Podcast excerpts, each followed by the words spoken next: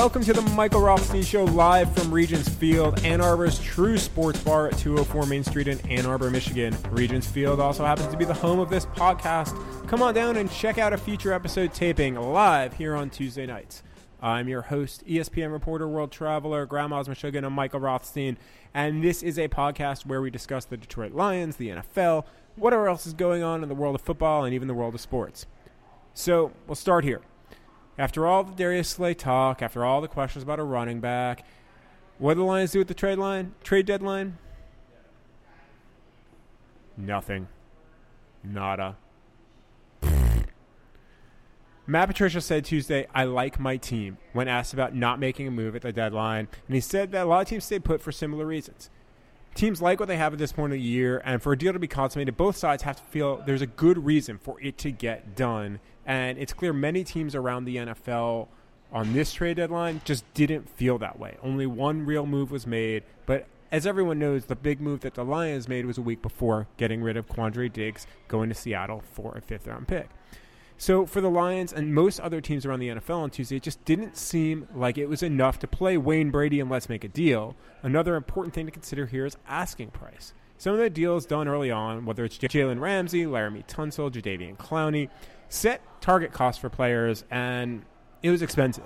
And there's no sense or feeling that that price went down at all, which is part of why Darius Slay is likely still a Lion. So with that in mind, a team wasn't willing to cash in what they need to in order to price Slay from Detroit. And that's okay.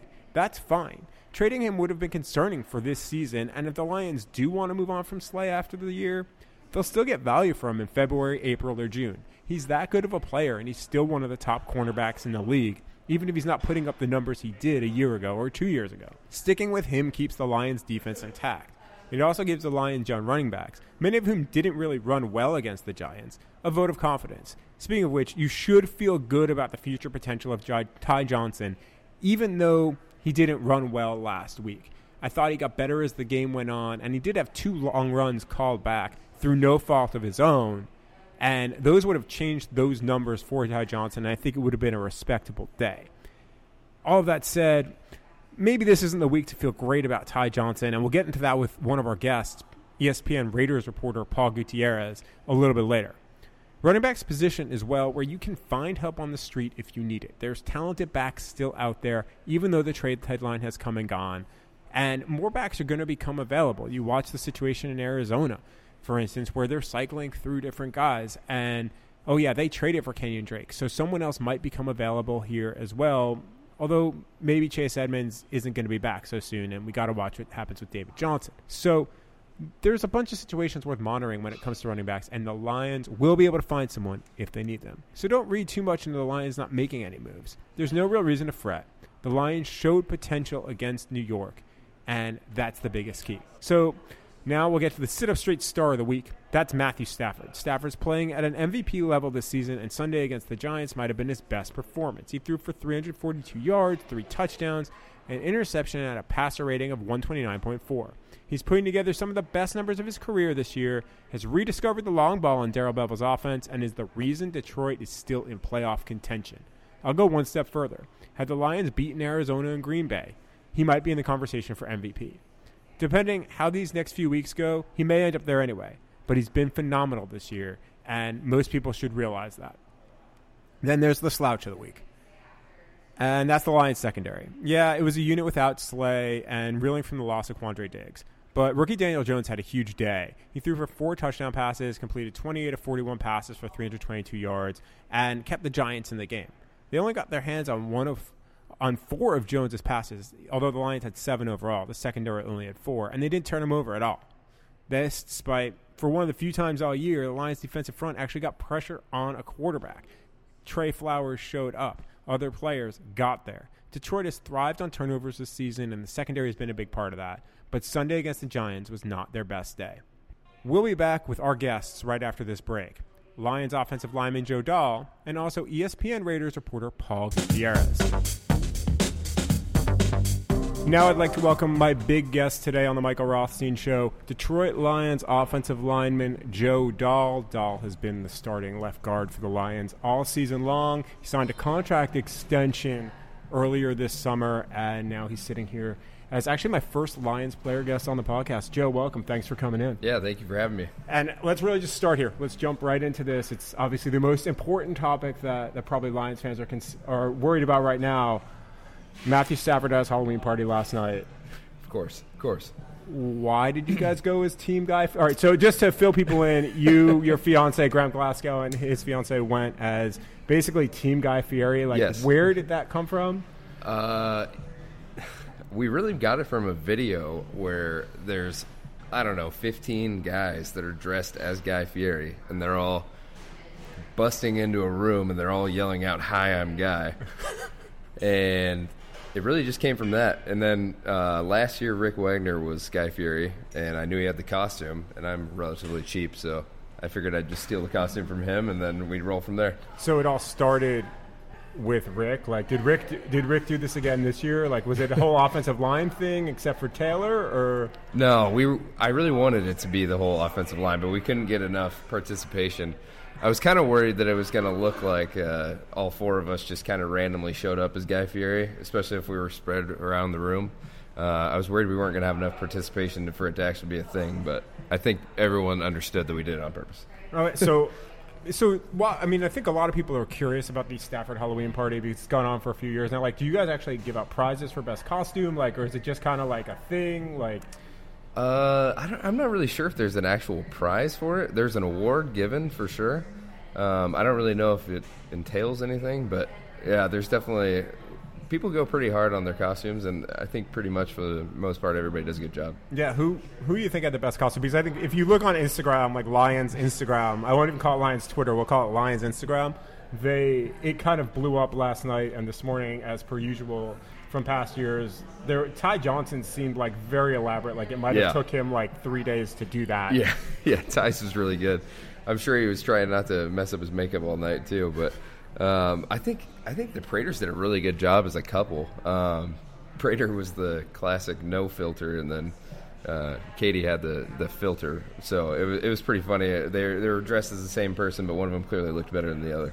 I'm, I'm assuming Katie looked better than Matt. Like we're just pretty safe to say there. So, t- uh, so two years ago, you actually bemoaned on Instagram about your costume sucking. Yes. I don't know if you remember that or not. Like, do you feel like this has improved, Yeah. or like, Yeah. is there like a level of like costume game? Like, does this get talked about in the locker room? Like, when the media is not in there, are you guys like, you know, man, I, I my costume has to be better than this. Like, do you and Hannah, Hannah's your fiance, she's sitting uh, a little bit away from you right now, but like, do you guys sit there and say, all right, we have to be better than last year. Like, this Yeah. is a thing. Yeah, we uh, we've definitely come up short a few times, but uh, I think that we've uh, grown as a couple every year. And to be honest, I give her no help whatsoever. So uh, that's definitely why we ended up as Guy Fieri this year, because she wanted a little intel from me on what we wanted to be. So that's what I chose. Um, but I, I think we've definitely gotten better as the years have gone on, and uh, she does a good job. I, I just don't really contribute at all. So, so Guy Fieri was your idea. Then. Yes. Like, so ha- Hannah will like, did you? She, I mean, she's sitting here. I kind of want to ask her, but unfortunately, there's not a mic right there. Like, did she put up any fight with this? Was she like, we can do better? Don't worry, I can totally speak for her. I know exactly what she's thinking. she uh, she had her re- reservations, let's say, um, but I think once she realized that she really didn't have to put on any makeup, it really wasn't any effort whatsoever, and she actually got to wear her yoga pants that she was wearing all day. She came around and she realized that it was a comfort thing, and I think she had a lot of fun with it, and we were all in character all night. I would say co- comfort over costume. That's Yeah. it, to me. That I've never been a big Halloween person, so that's definitely the way to go. Like I was a golfer, and I mean, this is maybe too old for you, but like Brandon Walsh from 90210 is able to pull that off, and that just really required wearing normal clothes. And Andy Samberg as well for a while had longer hair. Yeah. Normal clothes. That's the costume. That'd be a that's the way one. to go. Yeah, super easy. So here's the deal. Like, I think, and this is part of why I wanted to have you on as my first guest, because I think there's a lot of people that don't know much about you. Because you play offensive line. I mean, I went through seven, eight years of Nexis articles with your name in it, of which, like, apparently there's a Lieutenant Joe Dahl somewhere, oh, not Oh, wow. you, and, and other people, but I couldn't find much about you. So what's what's one thing that people should know about Joe Dahl? Because I don't think that they know much. As, as your eyebrow raises like the Rock's eyebrow. That's yeah, yeah. That's the thing is I'm trying to think of something that's actually worth telling. I don't know. I'm I'm pretty I'm pretty boring for the most part. That's probably why you don't see a lot of articles out there. Um, but I, I mean, I think just as a position, we just don't get talked about that much. You know, nobody really wants to know about the O lineman unless they're messing up on penalties and whatnot. But um, I don't know. I, I can't really think of anything off the top of my head that's super interesting. Um, pretty standard guy. All right. Well, then let's let's jump right in here. Like, what was it like? So you're from Spokane, Washington. Yes. What was it like growing up in Spokane? We were talking about this a little before we came on air. Like, what's that like growing up in Spokane? Like, do you automatically, like, b- by birth, have to sign something or like put your baby stamp saying that you're a John Stockton fan or like a Utah Jazz fan? Like, do you get taken to the kennel, which is Gonzaga's like Yeah. fan section, about like age three? But like, what? So what's it like growing up in the Spoke? Uh, Gonzaga is definitely a enormous part of that city. Um, there's no doubt about that. I mean, Hannah actually went to law school there, so she knows all about the Zags. Um, but yeah, it's it's definitely something that's uh, woven into the culture there. And uh, my my dad actually has a bunch of mutual friends with the Stockton family, so. I and I, I played uh, basketball growing up against uh, one of his nephews, so there's definitely a, a bunch of Stocktons around, and it's definitely part of the city. Uh, I played many games in the kennel. Um, there's a bunch of basketball tournaments there, so yeah, it was it was awesome though. I, I can't even say that I ever went to a, a Gonzaga basketball game until I was in college though, so that was kind of weird. Wait, really? You never went to a Gonzaga basketball game? Like, shouldn't that, I, like, isn't that, especially because you played basketball and you were Yeah. pretty good, like, isn't that a rite of passage? Like, you have to go to Yeah. a Gonzaga basketball Yeah, game? it was Like, it, it's kind of weird. I, I I don't I never really went to any sporting events growing up for some reason. I'd never been to an NFL game until I was in one actually, and uh, so that it, it just never happened growing up. And uh, I started to go when I was in college. When I when I came back, I realized that it was a pretty cool thing that uh, a city like us had such a great team that that was really widely respected every year and. Uh, I decided that it would be a priority when I was back on Christmas break some years, so I started to go to some games. so, wait, so the first NFL game you ever go to is the one that you play in, like Yeah. preseason one, 2015. Yeah. Uh, what's that like? I mean, like, could you, did you even, I'm assuming you watched NFL games Yeah. on TV. Yeah, Like, absolutely. So you never, like, thought, like, hey, I'm going to just take a trip out to Seattle. Granted, when you're in college, that's Yeah. probably hard, but even as a kid, like, never take a trip out to Seattle or anything like that just to kind of go No, yeah, it, it never really even crossed my mind. Actually, I, I, it's kind of weird looking back on it because my my parents are big sporting fans as well. They loved the Seahawks growing up, uh, and they always wanted to go. Uh, I'm sure, but uh, it was just a little bit too far of a drive. I guess we never really went to Seattle that much growing up either. So. Uh, yeah, I, it was weird that it, it didn't really dawn on me until the day before the game too. So Wait, really? Like, Yeah. so, so what was that like? And I can't believe we're talking about this just now after four plus years of Yeah. the league for you. Like, what was that like the first time you step? Was that? I'm trying to remember. I don't remember 2015 whether it was a home game or a road it was, game. uh, it was in Pittsburgh. Okay, Yeah, so we had- okay. That was right. joint practices yeah, there all right. week So what was that like? I mean, you step into Heinz Field, like a fairly iconic Yeah. NFL venue. Do you just, I mean, just say holy crap? Like I mean, like what's that? Yeah, like? definitely. Um, yeah, the, the whole experience was really surreal. I think it. Uh, I'll, I'll remember it for the rest of my life, obviously, but I think it really helped calm the nerves that we were there all week doing joint practices. Uh, otherwise, I would have been uh, a little too nervous, I think. But uh, it was it was just a completely different experience as a whole because I, I didn't start that game, obviously. So it's you're just taking it all in on the sidelines. And you're looking around, just uh, enjoying this awesome stadium and uh, yeah, it's definitely something I'll never forget. So when you step out on the field for that first time, that first play, is your heart just like out of your chest? Like what's going through your head? Yeah. Because like you you've taken it's not like you're starting, it's not like you're in that mentality.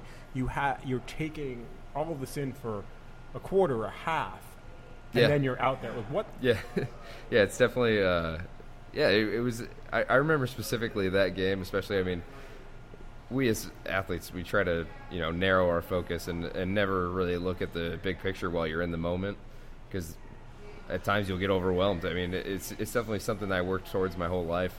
Uh, I always wanted to play in an NFL game, and uh, I remember thinking while I was on the sideline that game, like this is it, this is the moment, and it's it was awesome to have it all pay off. Um, and I, I I think I'll remember like almost every play of that game for the rest of my life. Do you remember what the first play call that you were in was?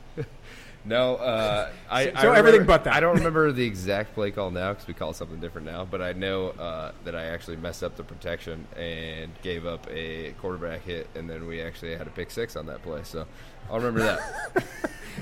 So really, you're like, you know what?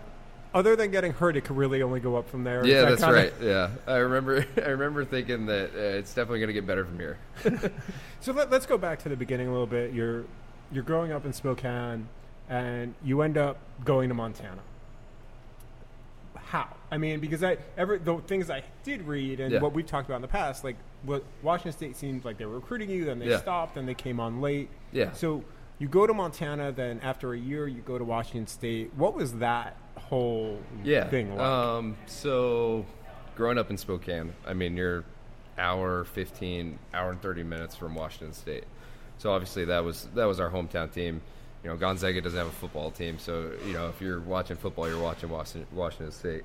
And my whole family was Coug fans, um, so I, I watched I don't know hundreds of their games growing up. Uh, so I always wanted to go there, and once I realized that I I could play at that level, um, I was really hoping that they would offer me a scholarship. Uh, I went down to a camp there before my senior year. Uh, I thought maybe that was the time to get offered there.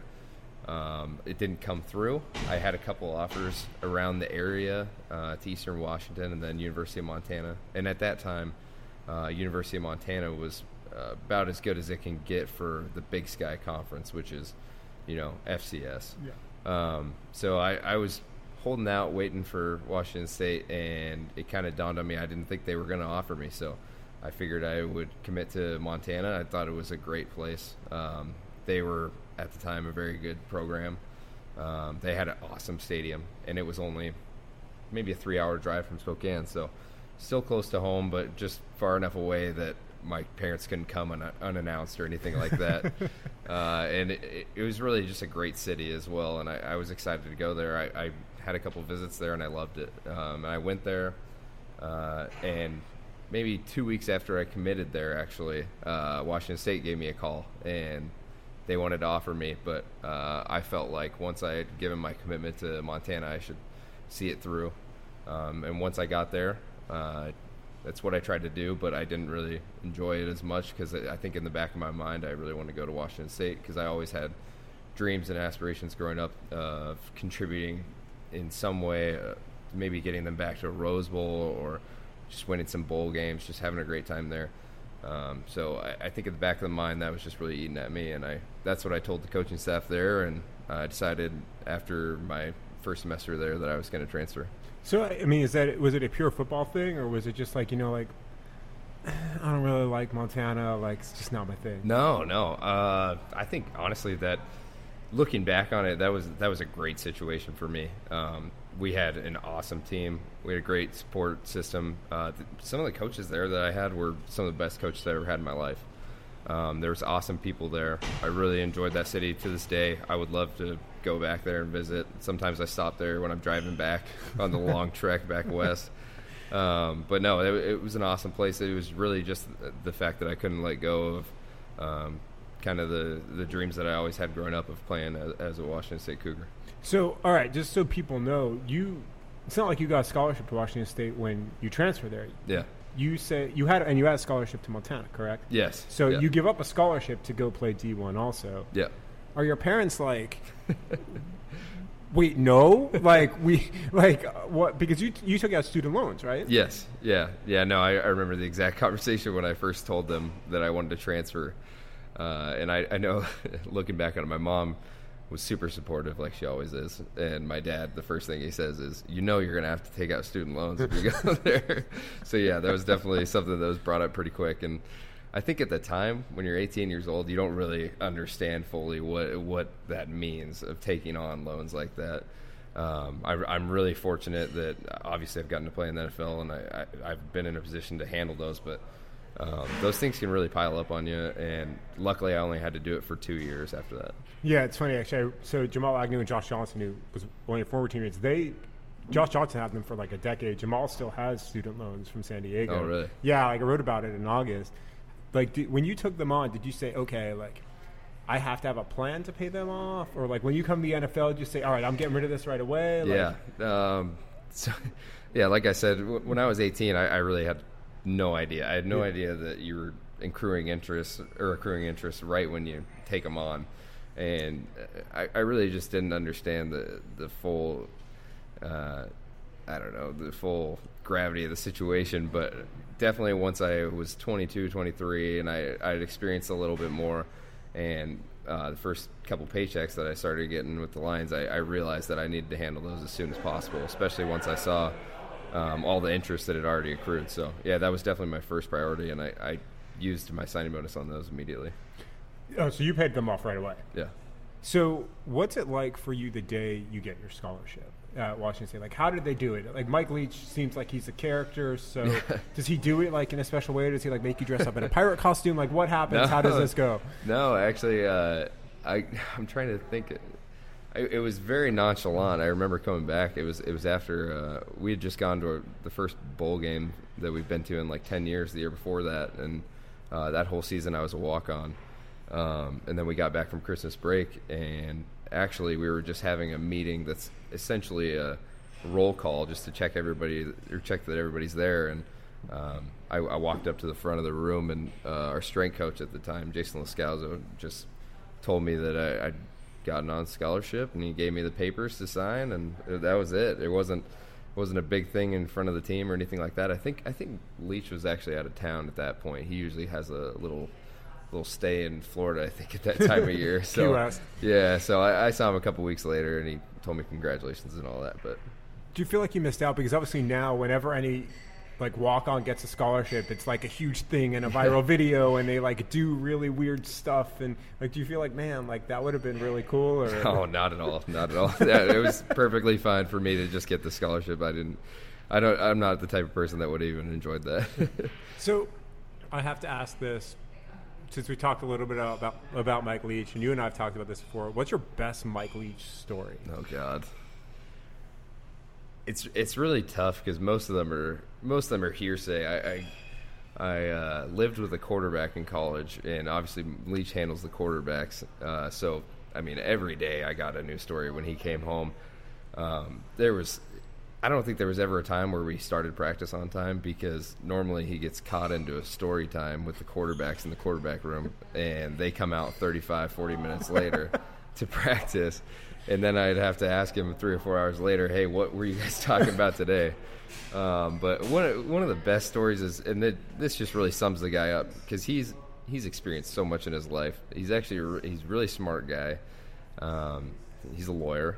Uh, when we went down to the Pac-12 media day before my senior year, um, I don't even know if we we really spoke the whole time because he's off doing interviews and we're off doing interviews the entire time. But um, we're we're sitting at a little Mexican restaurant at the airport when, on the way back, and somebody comes up to him because of course they recognize him, and they said they were former Texas Tech fans, but they stopped being once they fired him and you know, so they're cutting it up about that. And then he said, "Oh, well, what are you doing out here?" Because we were in California, and, and the guy says, "Oh, I was off uh, climbing this mountain." And Leach proceeds to tell him that he also climbed that mountain the year before. And then they, uh, he told him that the route that he took was not the correct route, and he should have taken blah blah blah in three days to go up. it was just hilarious because, I mean, I would have never thought that Leach climbed mountains I don't I don't know what kind of mountain this was, but it was just funny because he's got a he's got an experience and a story for everything. So I mean, when he's when you're when he's telling the story, you and I'm assuming you had a couple other teammates there. Are you just like rolling your eyes? Are you just are you kind of caught up in this? Yeah. Like, what's that? no, I, I, remember being really locked in on the conversation actually because I was just blown away that he had he had advice on on climbing a mountain in California. That's not something I would have figured he had experience on, but like I said, I mean, he's he's got a story for pretty much everything, and the guy has experienced so much in his life. You mentioned that Pac-12 media day. So uh, a former colleague of mine. Actually, she's in Ann Arbor now too. Chantel Jennings. I don't know if you remember her or not.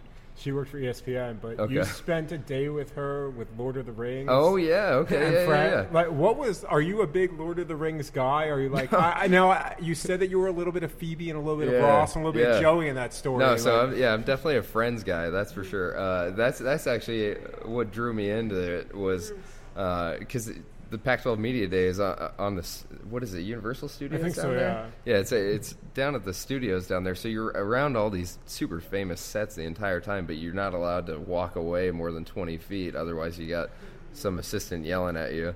So you you spend the whole time doing interviews the whole time, and then uh, we had a couple hours to kill on the back end, and she was nice enough to offer to show me a few things. So we went and looked at the the uh, the friends set up at the coffee shop, and yeah, it's there's the picture. I'm showing him the pictures right now. yeah, it's it's pretty awesome. And you, we drove by where the actual set was, and they we took a picture next to it. And uh, the rest of it, yeah, the, the Lord of the Rings thing's funny. The optical illusion table. Uh, the rest of it was really just uh, we just walked in a loop, and they had a bunch of props set up. But it, it was pretty cool to see a few things while we were there. So wait, you're a Friends guy now? Like, did that start because of that? No, no, Okay. that was. I just remember uh, honestly watching it um, every week as it came out when I was a little kid because my parents loved the show. So we would we would have a little family time and we would all be sitting on the couch together watching it, um, and that's what first got me into it. And then now we just we throw it on as white noise. We just have Right. it playing in the background all the time on Netflix. If if we need something to just be playing, that's what we put on. Is that so? That is that everybody has white noise. Like mine's actually it used to be HGTV, but that's way too addictive. Yeah. So like Yeah. it's the tennis It's channel tricky. now. Like so, Friends is your white noise now. Yeah. Like if you're like watching, you know, film or whatever at home or studying Yeah. the playbook, like you've got, you know, like season three, episode Yeah. five on. Yeah. Do you ever get distracted by it? Like be like, oh wait, this episode's good, or like this is the yeah. Marcel the monkey plot line, and just nah, I'm Yeah. gonna motor through this. No, yeah. Sometimes we we actually get pretty pretty distracted by it, and uh, we kind of lose track of it. And we watch three or four episodes, and then I, I usually get pretty frustrated actually. And then I turn to Hannah. I'm like, "Let's watch something we haven't seen ten times." And then we got to fight over what we're gonna watch next. And it, you know, we just usually just come back to Friends. It's just easiest. So, so all right. So you, you know, you end up being an All Pac-12 guy. You end up getting ready to go to the draft. You go to the combine, and then again, I don't know if a lot of people know this. You lived with Carson Wentz for a couple months, right? Yep.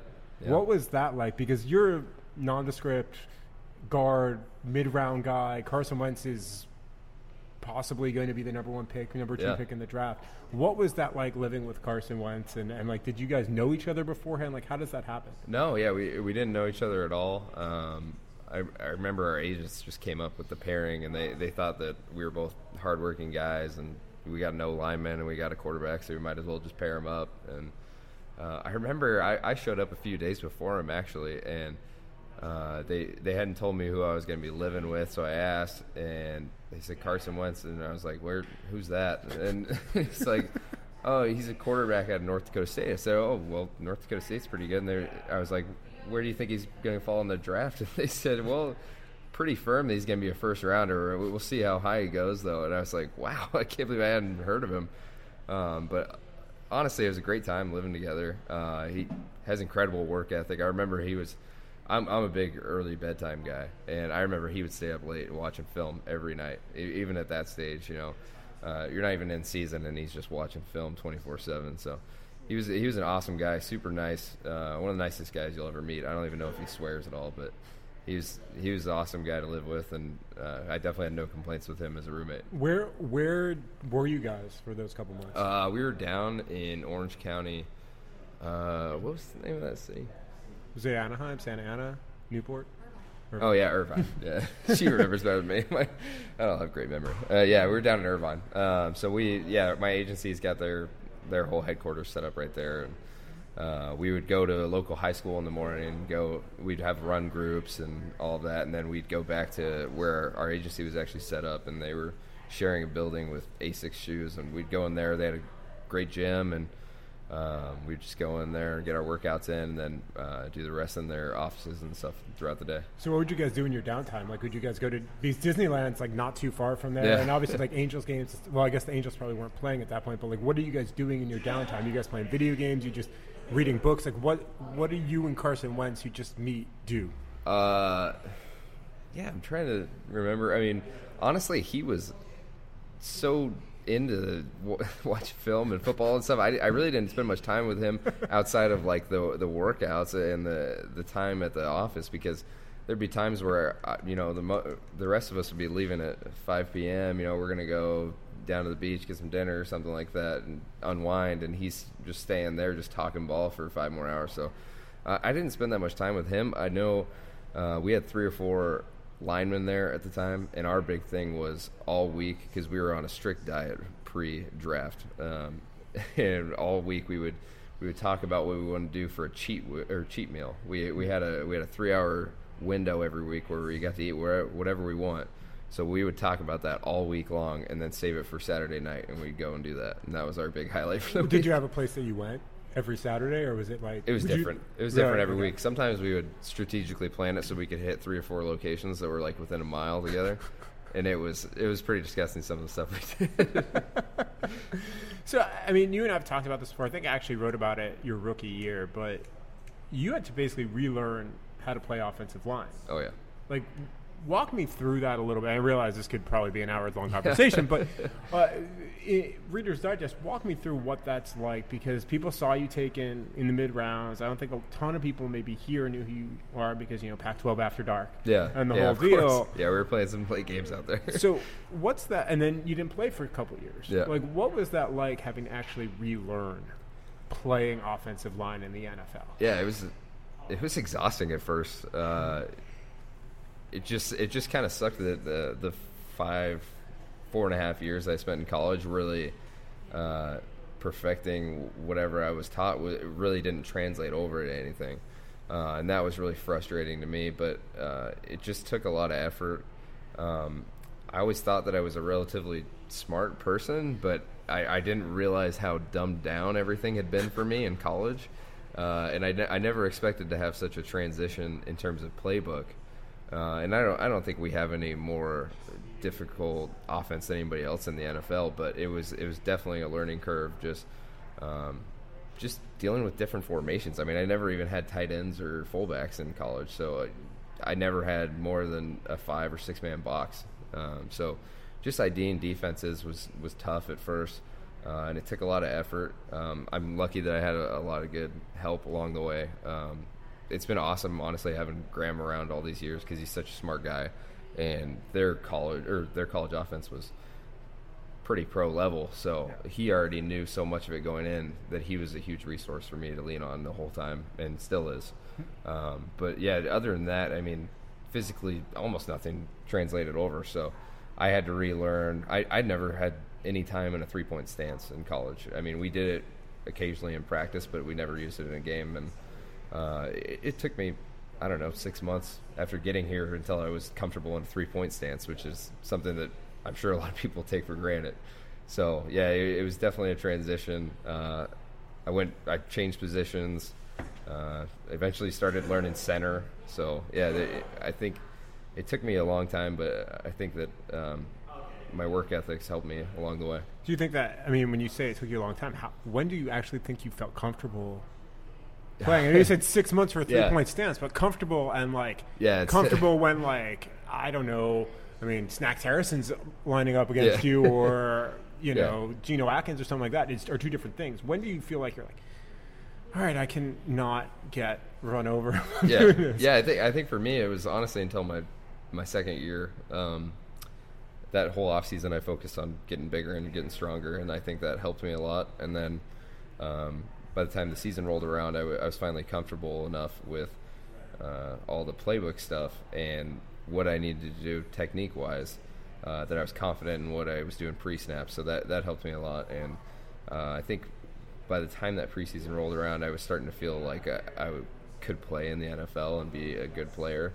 Uh, and then it was kind of tough. I had that setback being on uh, injured reserve that year, so that that kind of set me back again. But um, yeah, I think I think my second year is kind of when it started to started to click for me, and then ever since then, it's just been slowly improving. Was was Graham maybe your biggest help in all of that? Because Yeah. I mean, you came in too when a whole bunch of people that whole, I think what half of that line was new Yeah. that year because Yeah. they were transitioning from Yep. you know like the Raiola Sims and all that to Yeah. to what you guys are now like so was Graham your biggest help or were there other people that kind of I'd say, yeah, I'd say he was probably the biggest one, just because he was so available to me. You know, we, we lived together uh, our fir- our first year. Um, we were always around each other when we when we went out to hang out. We were always around each other, so I always had him there for me. But yeah, th- I mean, obviously the guys that were older than us were awesome helps as well. Um, Travis Swanson really comes to mind. He was a great help for me. Um, Gabe Ikard as well, who didn't stick around long after that, but it was such a huge influence on me that uh, that preseason. Um, those guys were great, and it's always it's always a good thing to get help from the centers because they usually got their head on pretty straight and they know what they know what's going on in the offense. So I, I always tried to look to those guys.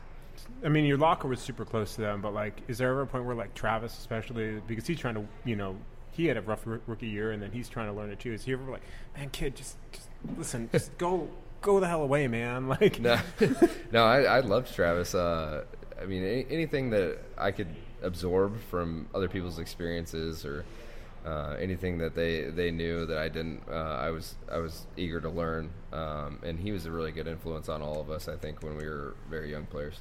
did you ever have any doubt that it would work? Like, were there times where you're like, I know the NFL career is three years. I'm coming in so far behind. Yeah, I mean, if I'm being honest with you, I think my first year when I when I first got here, I didn't I didn't realize how far behind I was going to be, um, and I, I definitely had my doubts, but uh, all I could do was work as hard as I could, and that's that's what I decided I was going to do. Um, but yeah, I think definitely that first year when I realized uh, how different my college setup was from what everybody else was dealing with, I, I felt like I was a little panicked to start to learn things. Uh, and then, so you finally play, you know, and you're starting to get some time, and you're this utility guy, and every coach that you have, from Caldwell to Patricia to your offensive line coaches, all rave about you. And then you play fullback last year a little bit. Like, what's that like? Are you sitting there being like, "You want me to do what?" Like, are you all of a sudden like, "Oh, you know what? I'm gonna be the I'm gonna be like Fridge Perry. Like, I'm gonna be the biggest fullback ever. I'm gonna position switch. Screw this." Yeah. Like, uh, honestly, I wasn't. I wasn't totally surprised from it because there'd been a couple times in years past that uh, we had put in packages in practice that had never come to life in games. So I, I'd done it a few times, so I wasn't totally uncomfortable with it. But yeah, it was it was a bit of a shock at first, but I was I was really excited to just get on the field again and contribute in some way to the team. And honestly, it, it was pretty exciting and pretty cool to be a fullback. Uh, I really enjoyed doing it. Um, you have some of the bigger hits on the field, but uh, I, I really felt like I was contributing on each play. Uh, I was definitely a little worried at first that I was going to have to handle the ball in some capacity, and I, I really didn't want to have to do that. So I'm really glad that it worked out that I was just blocking. So wait, are you like the first offensive lineman in history to not lobby for the Yeah, ball in that yeah, I position? so. Then I think so. I think I'm just understanding of my abilities. Uh, I, yeah, I, I knew that I wouldn't go too great. Uh, my hands are a little too taped up on to be catching balls or anything like did that. they ever call? Did they ever call a play for you where actually you were supposed to get the ball and it get checked out of? Like, was there ever that? Like, No, I don't, I don't think we even we even flirted with that scenario. I think like some of the some of even the past plays that I was in, they just told me, hey, if you want to just stand on protection, just go ahead. so did you? You never caught a pass or anything like that? Like, No. Or I mean, no, I mean like even in practice. Like, did they No, ever throw I- a past you in practice? No, not really in in a play situation, but we definitely worked on it uh, in some individual periods just to see where I was at, and I think maybe that's what tempered their expectations. So there was no jealousy when Taylor Decker caught a touchdown last year. No, no, Okay. absolutely not. Uh, so I, I, in digging to for this interview, you had long hair at one point, right? I did. Why? Where'd it go? Why? Why? I mean, like you know, like locks out of like a Yeah. helmet for an offensive lineman is kind of a thing. Yeah. Like it, it gets you noticed, as Yeah. we were talking about. Like, when did you cut it? Why? Like, was this like a, a girlfriend mandate? Or? No, no. So I was single at the time, actually, uh, and it took it took so long to grow it. Um, that was the really frustrating point. Is when I cut it off, I kind of I had a couple moments of regret, and it, but there's it took me two years to get it to a point where it was even respectable. Uh, I yeah, I, I basically just did it because I thought it looked cool, uh, and it was really some good looking hair. Like it had great volume. She knows she knows that I have great hair. Uh, Just for for the record, she is shaking her head, Yeah. no vehemently, like rolling her eyes, she, the whole thing. She definitely prefers it short, but uh, yeah, I, I'm trying to think of the exact reason I got rid of it, but I'm pretty sure it was just uh, a couple of me and my buddies just got together one night after a couple drinks and just shaved it off. So there was no like donation to Locks of Love. There was no, No, actual plan with any of this. You're just like drunk one night, being like, you know what, I'm getting rid of this hair. Like the way, do you wake up like you know? There's always the walk of shame that people talk about from college. Yeah. Like, do you wake up and being like look around the floor, see your hair everywhere, and be like, oh no. No, yeah, I, I didn't regret it too much. I was I was really excited for the change at the time, but there was definitely some moments where I'd I'd flash back to it and be like, wow. I wish I wish I still had that, but there's no way I'm ever going back because it takes way too long to grow it out. So is that a mandate now from your fiance? Yeah, definitely. Yeah, she, Yeah, won't, she- she won't let me have long hair. She's shaking her head. No, that's never happening. Yeah. And, and we've we've mentioned Hannah a few times. Yeah. What? How did you meet? Because I mean, you got she's been on your Instagram feed here and there, and obviously when you proposed, like that was on your Instagram feed, like everybody in the world. No offense, but like, so how did you guys meet? Like, walk me through that. Walk me through the engagement. Kind of take me through that. Uh, so we met. We we had a bunch of mutual friends growing up. We knew of each other. Um, Spokane's like a big enough city where you can not know somebody, but you definitely know of them. Um, pretty much everybody has mutual friends of some sort. So uh, I was actually back uh, my first off season, and uh, one of my friends was seeing a roommate of hers. So we met through mutual friends. Uh, I was just meeting up with my friend one night, and he said that he would happen to have uh, a girl with him, and she had a roommate, and we got introduced, and we really hit it off. Uh, and the rest is history, as they say. But um, we got yeah, we got engaged in June, right?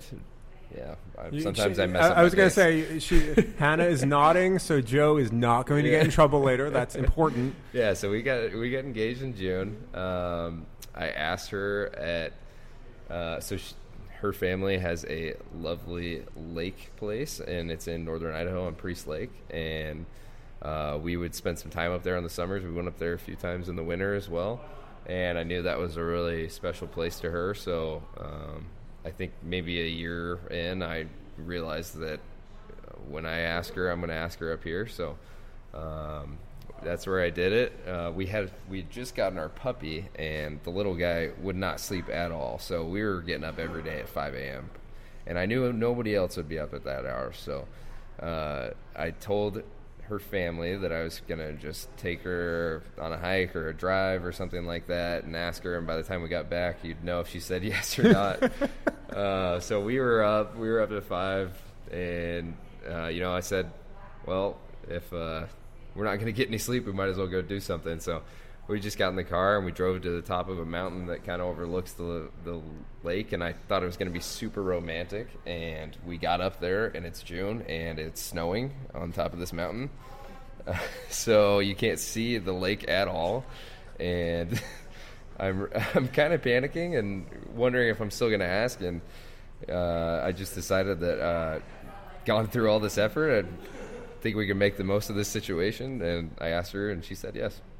So when did you know? Like like you said, a year in, you kind of were like, I'm going to do this up here. Like, did you know well before then? Yeah, I'd say probably about a year in, I, Okay. I knew, but you know, sometimes you just got to make them wait, so they're really sure that they're going to say yes. I think you might have just gotten in trouble.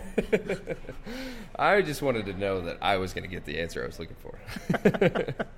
So uh, we take questions from listeners throughout the show, throughout the show at different points. Uh, a question I got from multiple listeners. That's part of why I didn't bring it up at all. But it's the obvious question I think for you this year. What's up with the rotation at guard? and do you prefer it? Would you rather be on the field? Why is it happening? Like, do you seek answers from this? like, No, see, so I'm I'm definitely the type of person that just accepts authority, and so I, I really don't I don't ask. Um, honestly, I, I don't think it helps or hurts me in either way. Um, I think Jeff has decided that that's what's best for us, and that's good enough for me. Honestly, um, I think we have three good guards in our room. Uh, I think Kenny's a good player, Graham's a good player, and uh, the way it's been pushed to us is it's just going to help us in the long term. And uh, if it helps us stay a little fresh or um, gives the defense a little different look, then uh, I'll be I'll be for it. Did it take getting used to? Just because I mean that's something that, as we Yeah. all know, anyone who watches football, that's like offensive line that never happens. Yeah, yeah, um, yeah. Definitely took a little getting used to, um, but honestly, I think after maybe the first time doing it, it, it hasn't messed with me at all or anything like that. Um, uh, yeah, it's it's definitely different than your whole life because yeah, the offensive line's pretty much the only. I mean, other than quarterback, Yeah. there's a couple other, but uh, it's definitely one of the few positions that never rotates in the game. Um, so yeah, it, it was kind of different at first, but uh, I've definitely gotten used to it at this point, and it's been fun. So we end every, every guest that I have, we end with some rapid fire questions. They're Oh, kind of all over the map a little bit. Uh, and let's just uh, jump into it. You, you and Hannah started traveling a little bit the last couple of years. What's your go-to travel tip? Oh God! Don't be annoying at the airport. That's probably the big one, or on the plane. That's like everybody's on edge in there, uh, so you just want to just keep to yourself and be quiet, you know, and just o- obey whatever the staff is telling you, and that's probably the. Is there a travel nightmare story that, that comes to mind? Because that, I mean, that came up really quick. No, no, nothing, uh, nothing too specific. I just know that every time we travel together at the airport, it's just it's it's a little tough, just because you're you're dealing with all sorts of different people that uh, aren't very mindful of others. I think. What's the who, who's the hardest player in the NFL to block? oh God, it's tough because I, I haven't played against all of them, but I think I think it for interior guys, it's got to be Aaron Donald. I mean, uh, he's just he's just incredibly unique. He's so strong and quick and powerful, and he's also he's a lot smaller than what you think. So there's nothing really to put your hands on, and that's that's what we rely on as offensive linemen is getting your hands on a defender. Um, once you do that, then you can really control them. But uh, I think he does an incredible job of uh, just being explosive and using his hands well. And he, he's incredible at finishing and, and making sacks and tackles for loss once he gets there. So uh, I'd say he's probably the worst. What's the worst piece of trash talk you've ever heard from an opponent? High school, college, NFL. Like what? Like where you're sitting like, that's your trash talk. Oh God, I don't even know. I can't, I can't think of anything off the top of my head. I, I nobody really ever talks trash to me because I think they realize that I won't say anything to them. So I, I've never really dealt with any trash talk. I remember one time in college I tried to trash talk somebody, and the next play I just got destroyed, and I realized that that was a sign from God that I should not do that anymore. So that was the one time that I'd only that All done that. What What did you say? Like what was your trash talk that clearly went so horribly wrong? I don't even really remember, but I'm sure it was just explicit words that I can't say. and then the next play, I just remembered I got uh, my butt kicked, and I decided I'm not going to do that. Do you remember the opponent? Like yeah, we were playing Stanford, and it was maybe my second start of my college career, and I was like, well, you know, maybe this is for me, and then I realized it was not. Oh, Stanford of all people, like they're like the really smart guys. Yeah, Like, yeah, it was it was uncharacteristic. I don't think they were expecting it either. what's the best book you've ever read? Oh, that's a tough one. I I love uh, Dark Matter. That is that's probably my favorite book right now. But I'm I just got into a new uh, series called the Kingkiller Chronicles, and I really have enjoyed the first book in that. But uh, I really enjoyed Dark Matter. And lastly, what's the best piece of advice you've ever received? I don't. Probably every time I, every time I see my parents when I leave, my my dad just tells me to keep working hard and have some fun. And I think that's that's probably the toughest part. Is sometimes you, uh, in everybody's life, it, your job is hard, but and you lose sight of like having fun in it. And I think that's something that really sticks with me. Is whenever I see my dad, he just tells me to try to have some fun, and that gives me some light into, you know, football's it's tough at times, but you know, ultimately I got into this because I love it. And actually, I take that back. I have one more question. So your Instagram handle is joe.hank.dale. Yeah. Explain. Uh, I don't know why I got. I don't know why I made that. Um, you know, I, I really, I think my first year when I was living with uh, Taylor and Graham, I, I thought it was hilarious that Taylor's name was Tyler Dexter on there. So I wanted to come up with something that was similar to that, and it's just really stuck. Fair enough. hey, Joe, thank you so much for coming on. Really appreciate it. Hopefully, it was a good time for you. Yeah. And uh, yeah, Yeah. we'll, uh, Thank you follow so him on much. Inst- follow him on Instagram. Yeah, Joe Hagdale. Thank you so much. Thank you. We now welcome our next guest onto the Michael Rothstein Show, ESPN Raiders reporter Paul Gutierrez. He is in the Bay Area. He's covered the Raiders for a few years. Before that, he covered the 49ers. He has the entire Bay Area blanketed, and he's a California native too, growing up in Barstow. Paul, welcome to the show. Hey, Michael, thank you for having me here, man. It's a great opportunity to be on here to talk to you and talk some sports and, uh, you know, talk a little bit of everything. Yeah, so let's let's start here just because it's obviously in the news right now. There are fires in Northern California in Sonoma County. How close is that A to you guys? Is your family okay and, and all of that? But also is it affecting the Raiders at all? Is this something that as the week goes on could actually be a concern for Sunday? Yeah, you know, thanks for asking. And, and actually, we live in Petaluma. It's my wife's hometown, and we're about 20 miles south of where the main Kincade fire is, and it's uh, affecting quality of life. There's a lot of people that have been evacuated, and Petaluma is one of the main evacuation cities. Uh, so there's a lot of people in town that uh, you know that are suffering, need supplies. Uh, you know, you reach out, and you, you, there's evacuation centers all over town. Um, so you, you, you help it that way that you can. And, and on top of that, there are these planned power outages by PG&E, the utility company here, that shut it down because windstorms come and they don't want to spark more fires. So, you know, for us, it's more of a first world problem where, you know what, for this weekend, they, our house didn't have, we, we had power, but we didn't have internet, phone, or cable TV. So you kind of take the good with the bad and you say, okay, well, we can deal with this. There's people that have been evacuated from their homes. Um, as far as the Raiders, it's interesting because this is the third straight year where there have been massive wildfires here.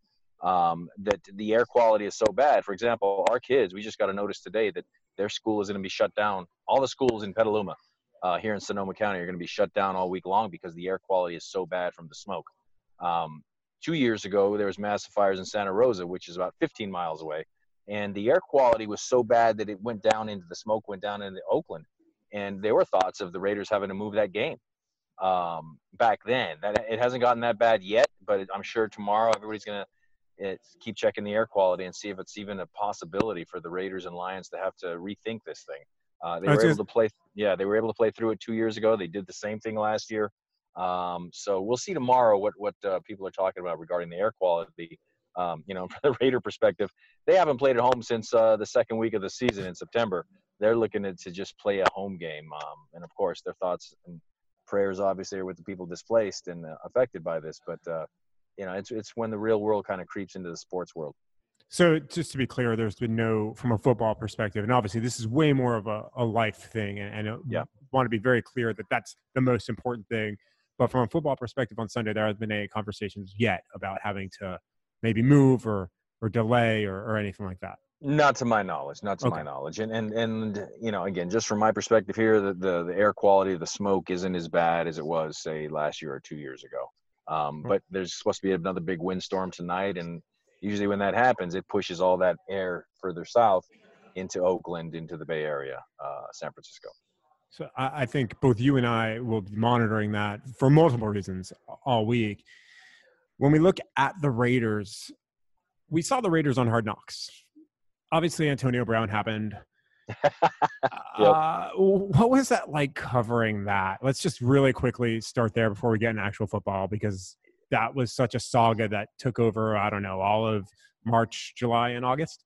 Yeah, you know, that was interesting. Is, is from a pers- personal perspective. I mean, it was a blessing and a curse because I had never done so much TV as I had uh, before. Because when Antonio Brown shows up and says anything, well, SportsCenter wants him. There was one day, Michael, where I did, I literally did ten TV hits.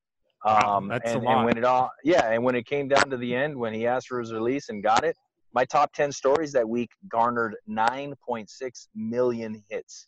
That's how much interest there was in this guy and a lot of it was because you know everybody across the country could tune in and and watch Hard Knocks and covering a team that's on Hard Knocks the first week or so it was kind of a it was kind of a pain because everything was kind of delayed. Uh, you know, Gruden wasn't going to come talk right away because he had some other something else that he had to do or or a player had to go do this thing over here that that Hard Knocks cameras had to catch. Um, but as time went on, you just kind of realized they weren't there.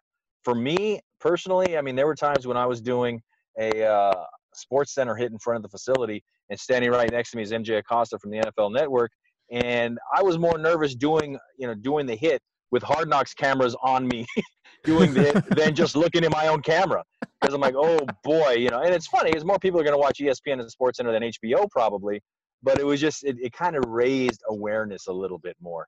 And uh, you're right, the Antonio Brown saga. I mean, it was like this meteor that just flashed across the sky uh, because it was bright and then it was gone. So, how has this team changed for those who watch Hard Knocks? Obviously, a much different team because Antonio Brown isn't there. But how has this team yeah. changed since Hard Knocks as a whole? Well, as as a whole, I think the personality is still there. It's still a team that you know. You ask Jon Gruden, he'll always go back to the standard of look. We're still building our team. We're still getting our foundation, and there's a lot of young guys that are playing now. And and I think when you get into the X's and O's of it, I think they finally figured out now that hey, they could whistle past the graveyard all they wanted um, when Antonio Brown was cut and released. Because as I was told by people high up in the organization, look, it's not like he was ever here anyway. So what are we really missing other than that third round draft pick yeah, the fifth round draft pick they gave up for him? Um, because he was never really part of the organization. He would show up, he'd do his practice, and then he he split and he'd be gone. And yet, the flip side of that is this offense was built with Antonio Brown in mind. Um, you know, there's hardly very few, if anybody, in the NFL with his skill set. So when you remove that from the game planning aspect of things, um, you know, what do you do now? So it's taken what seven games now plus the bye. The Raiders' offense is finally finding its identity, minus Antonio Brown, and and uh, you know Jon Gruden's been scripting masterpieces uh, early in games. They just haven't been able to close things out defensively at the end. So they're a different team in that it, it, it's lacking this certain star power that Antonio Brown brought with him wherever he went. But it's also a different team because it's a kinder, gentler team because you don't have to deal with the madness that comes with him. Now, looking at that offense, is Josh Jacobs really the thing that's helped this along and kind of gotten it going? he's legit, and but he'll be the first to tell you that it's the offensive line that's got it going because it's funny they, they've got monsters up there athletic monsters, big guys. Trent Brown is just a the, the gentle giant, so to speak, at right tackle. But he's just uh, you know using guys. I mean, he nullified Khalil Mack in London when they played. He nullified J.J. Watt before he went out with the season-ending injury Sunday. So he's just out there doing what he does. Uh, Derek Carr has not been sacked in four of their games. That's unheard of. This guy was sacked 51 times last year. And they're clearing these holes. Richie Incognito has been a revelation at left guard you know, he's got a lot of baggage and, and deservedly so, but he's kept his nose clean and he's been on his best behavior. And they're just clearing these holes for Jacobs. And when you see what he does, it's interesting because he was never really truly that bell cow back at Alabama. He split time with a lot of guys. This guy never carried the ball more than 251 times in college. And now all of a sudden he's the man. And you just see this this ability with him, the, the, his vision, uh, his cutback ability, how patient he is waiting for that zone blocking scheme to open up holes and boom, he's through him. Uh, he's not your your Chris Johnson, you know, breakaway speed kind of a guy, but there's a little bit of LaDainian Tomlinson in there, um, you know, in the very very infancy, the stages of that. So he's he's been more than I think a lot of fans thought he might be at this point, and the Raiders will take that all day long. Kind of flipping sides of the ball, there are a few former Lions on this team, notably Tahir Whitehead, Nevin Lawson. Obviously, Nevin was suspended for the first four games of the year how have they acclimated to what Oakland's trying to do defensively? How have they played this year? Are are Lions fans going to see a lot of both of them on Sunday? Uh, you know, with Nevin, it's interesting because, like you said, he did miss the first four games, so he's still getting his wind about him, getting into the the uh, the scheme, so to speak, um, on the defensive side of the ball. Because you know the Raiders did just trade Gareon Conley, who was a first round pick and a cornerback, but but they did that so that Trayvon Mullen, a second round pick from Clemson last year, could get the run there as a starter. Nevin is going to get a lot of reps whenever either Worley, Daryl Worley, or Trayvon Mullen need a need a, a breather.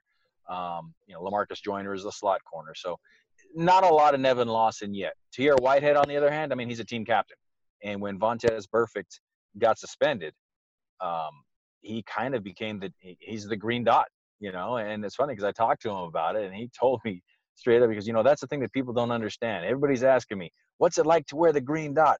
Man, I've done been wearing the green dot my whole career, except for two years. And you know, Tahir, I mean, he's great. Yeah. He's phenomenal. He's like yeah. a philosopher slash uh, poet, you know, and, and, he just brings it. He, he keeps it. Uh, he keeps it real. So, you know, this is a guy that did not, if I'm not mistaken, man, I, I believe he played every single snap last season. But, you know, he's playing middle linebacker, he's playing outside. The Raiders play a 4 3 base, but really the base is, is kind of uh, the nickel anyway because of how other teams are lining up. But uh, you're going to see a lot of Tahir Whitehead, Nevin Lawson, you're going to see in, in uh, sparing bunches. Uh, one thing, one other thing to tell you, I mean, has he obviously it's early in the week? Has he talked much about facing Detroit? He saw them clearly last year during the preseason, but this is a little yeah. bit different. Uh, I'm assuming he hasn't talked about any of that yet. He has not. Uh, he wasn't in the locker room yesterday, and they're off today. So tomorrow, I'm sure is going to be the big uh, Tahir Whitehead facing the Lions day, as well as the Raiders re-signed Brandon Marshall today because they're so thin at, at uh, linebacker. And Brandon Marshall was, you know, if you watch Hard Knocks, he was the most surprising cut at the time because this guy was running with the ones all off season, and then they cut him. So uh, he's back to, to help him out. And, and and I will mention this too is that Gruden, Jon Gruden did say yesterday that Tahir came out of that game a little nicked up. I saw him after the game. He didn't look any worse for the wear, but uh, you know, it's just it's just kind of par for the course with the, the Raider defense. Just so many guys hurt, suspended. Uh, you know, Vontaze Burfict, it's just done for the year. So they, you know, the only other true middle linebacker they had on the roster, he's done now with a with a knee injury. Justin Phillips. So um, it's kind of patchwork and scotch tape and masking tape and duct tape all together. Which yet surprisingly, they've been pretty good against the run this year. Uh, is that because they're that good, or does that have more to do with maybe a shaky pass defense and teams just kind of, you know, throwing? Yeah, you know, and, and I guess my answer to that is yes. I think it's a little bit of all of it because because you're right. I mean, once it's and that it's funny. Like I go back, I I've covered this team in one way or the other since 2005, and um, 2006 they they kind of stuck their chest out and said, "Look, we had one of the best run defenses in the in the NFL." It's like, "Well, that's because teams jumped out to huge leads against you and simply just ran the clock out." You know, so it's it's not that bad, but they have been pretty stout against the run. They do have a nice rotation up front uh, at defensive tackle. Um, you know, Clelin uh, Ferrell, the uh, number four overall draft pick, he hasn't really given much stats, so to speak, but they've been playing him all over the place. There's times when he's lined up over D tackle. Arden Key, you know, a, a fifth round pick last year from LSU. They had him lined up over the center a couple of times. So they're doing a lot of funky things uh, up front that are helping them uh, against the run. Um, but again, a lot of that is because teams are, you know, they, they they're not able to to run as much because why would they need to if they're able to just torch the secondary? And that's not to say that's happened every game, but it's kind of the yin and yang of things on the defense right now.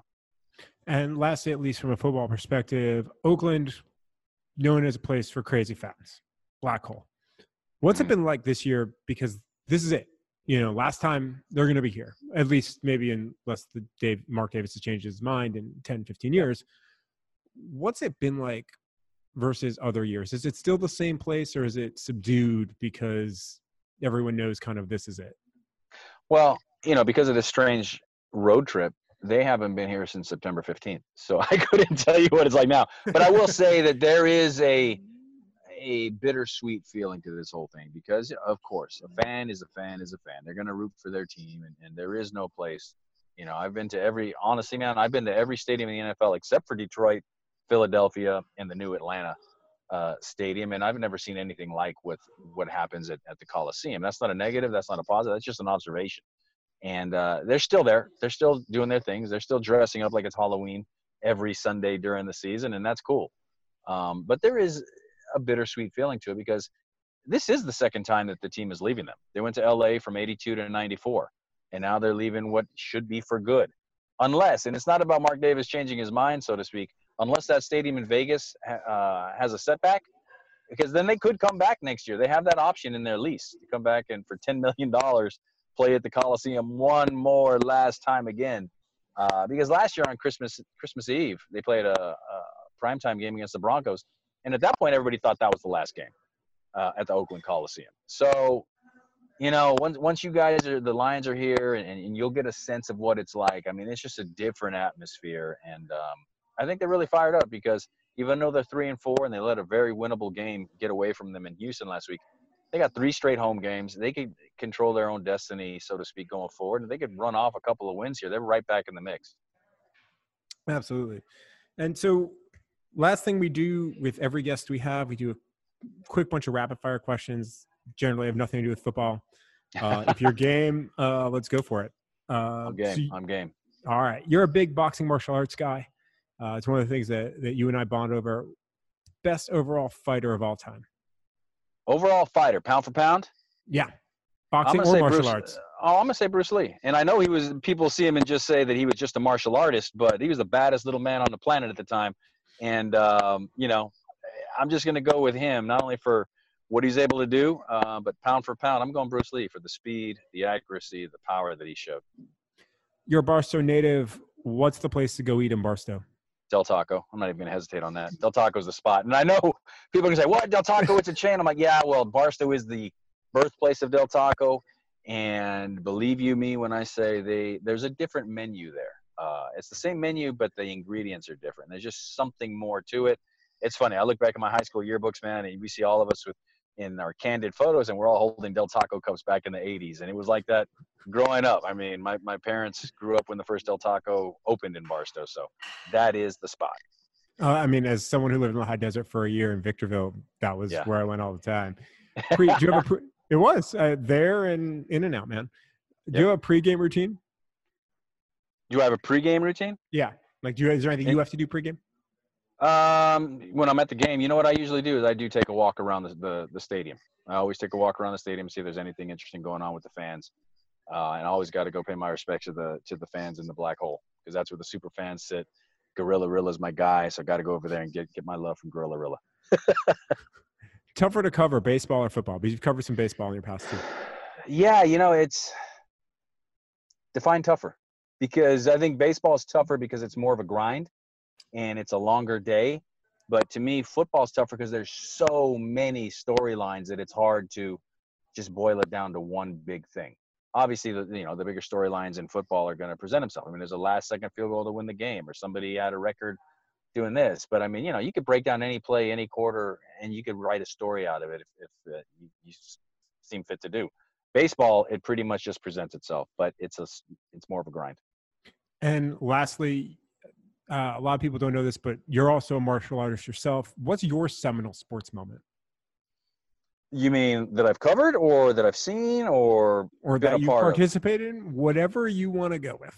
It's open ended for a question for a reason. open ended? Yeah, you know what? I'm gonna go. Hmm. I'm giving Yeah, you a chance we- to flaunt about yourself here, man. I know, I know, but you know, there's so many moments. I'm trying to boil it down. No. um, you know, it was cool when I worked at Sports Illustrated and we won the New York Press City League Championship in the in Heckscher Fields in, in Central Park, and we got our picture team picture in an issue of SI back in the summer of '95. That was cool.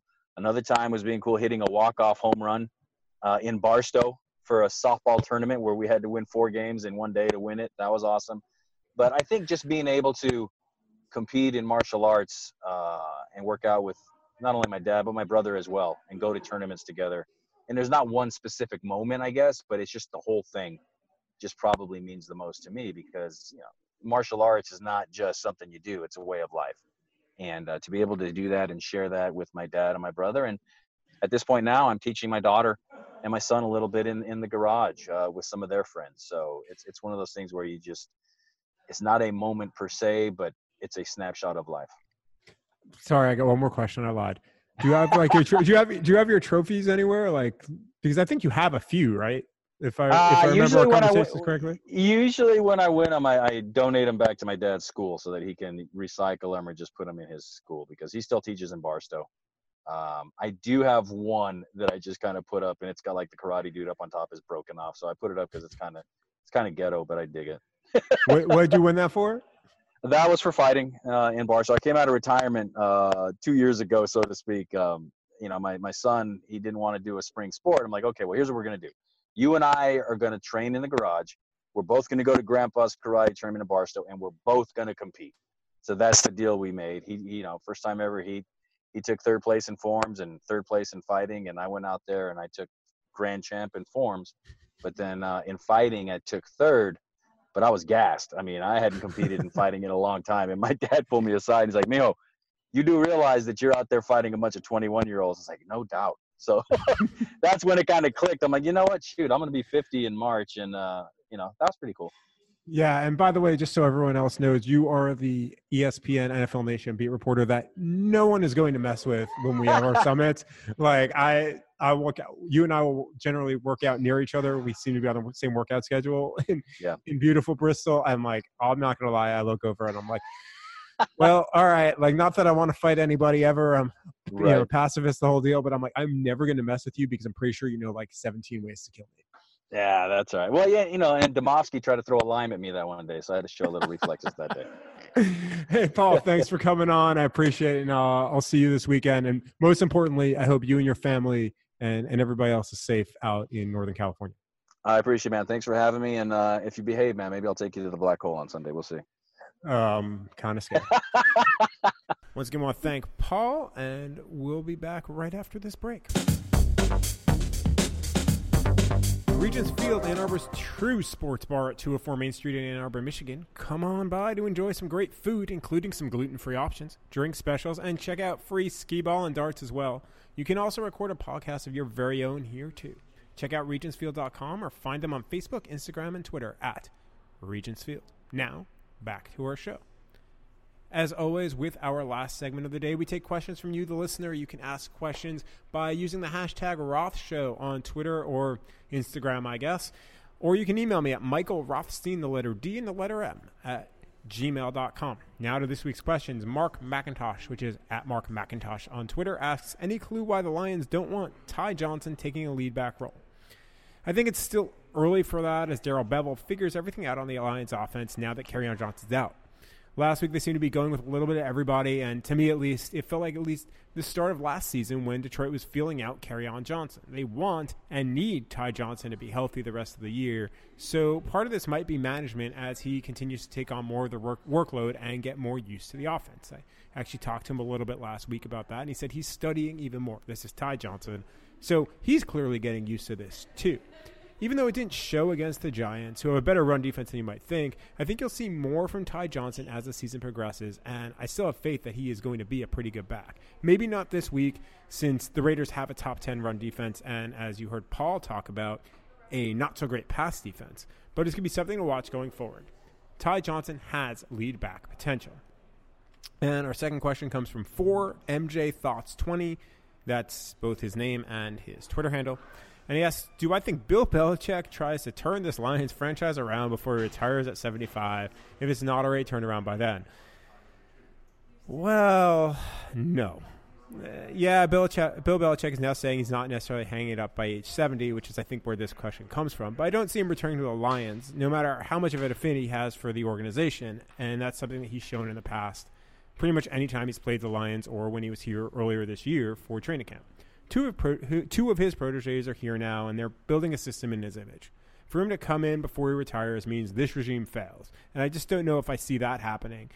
Or if I see him coming in after that because of the relationships he has with Bob Quinn and Matt Patricia. Also, and this is the most important thing, I just don't see him leaving New England anytime soon at all. He built a dynasty there. Why start over in the Midwest? It, just wouldn't make sense to me.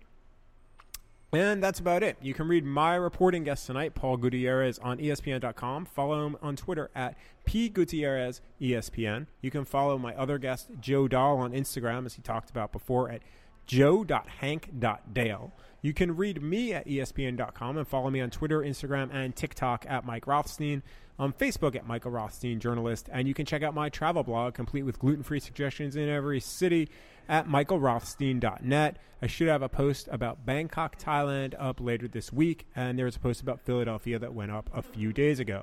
Thanks to Regents Field for hosting this podcast. Come on by to enjoy some great food, including some gluten free options, drink specials, and check out the free skee ball and darts as well. You can also record of your podcast of your very own here. Check out Regents Field or find them on Facebook, Instagram, and Twitter at Regents Field. That's episode four. Thanks to my producer, Matt Leach. And don't forget, if you like what you hear, give us a positive review on iTunes, Google Play, Spotify, or anywhere else you choose to listen to your podcast. Tell your friends. I would love your feedback as we continue to grow this show. See ya next week.